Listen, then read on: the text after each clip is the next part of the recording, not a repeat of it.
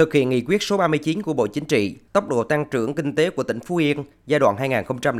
2005-2020 đạt 8,3% trên năm, cao hơn bình quân chung cả nước. Quy mô nền kinh tế năm 2020 tăng gần gấp 4 lần so với năm 2004. Đến nay, về cơ bản, Phú Yên có nền kinh tế giữ được mức tăng trưởng khá và ổn định. Tiếp tục thực hiện nghị quyết số 39 của Bộ Chính trị, tỉnh đặt ra mục tiêu đến năm 2025 cơ bản hoàn thiện nền tảng, hạ tầng kỹ thuật quan trọng của một số ngành kinh tế chủ lực.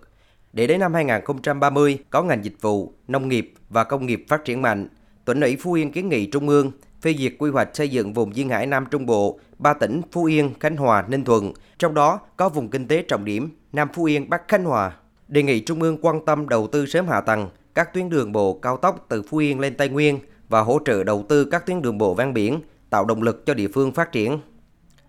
Phát biểu tại hội nghị, ông Trần Tuấn Anh, Ủy viên Bộ Chính trị, trưởng Ban Kinh tế Trung ương, yêu cầu tỉnh Phú Yên sớm hoàn thiện nhiệm vụ lập quy hoạch tỉnh thời kỳ 2021-2030, tầm nhìn đến năm 2050 phù hợp với quy hoạch vùng, quy hoạch quốc gia là công cụ quản lý và cơ sở cho việc thu hút đầu tư và quản lý phát triển địa phương. Để tạo động lực phát triển, Phú Yên phải chú trọng liên kết vùng, phát huy vai trò, vị thế và tiềm năng là một trong các cửa ngõ giao thương quốc tế, nhất là liên kết khu vực Nam Phú Yên, Bắc Khánh Hòa,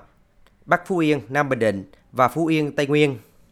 Ông Trần Tuấn Anh nhấn mạnh để thực hiện thắng lợi nghị quyết số 39 và kết luận số 25 của Bộ Chính trị, tỉnh Phú Yên phải bám sát kế hoạch, đề cương của Ban chỉ đạo Trung ương, tỉnh cần bổ sung các đánh giá và kết quả xây dựng, phát triển khu kinh tế Nam Phú Yên, kết quả liên kết phát triển tiểu vùng Nam Trung Bộ, những thuận lợi, khó khăn, vướng mắc cần tháo gỡ nhằm thúc đẩy phát triển liên kết tiểu vùng Nam Trung Bộ đến năm 2030, tầm nhìn đến năm 2045. Cần phải tiếp tục tạo nên những sự đột phá trong cải thiện môi trường đầu tư và kinh doanh, đặc biệt hướng tới cái cải cách hành chính để nâng cao năng lực cạnh tranh của tỉnh, khai thác hiệu quả hơn dư địa để cải cách môi trường đầu tư, thu hút có hiệu quả các nguồn lực từ mọi thành phần kinh tế cho phát triển để thật sự Phú Yên sẽ trở thành trung tâm du lịch của khu vực Nam Trung Bộ và quốc gia